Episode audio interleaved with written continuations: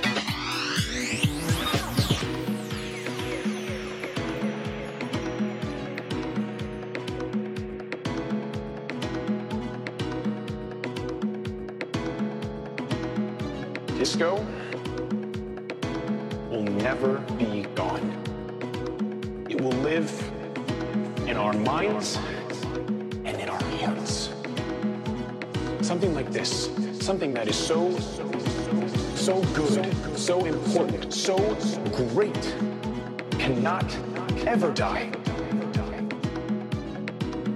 Disco is too great. It's too fun for it to just disappear. Right? And it's gonna come back someday. I just hope it happens in all of our lifetimes. Right?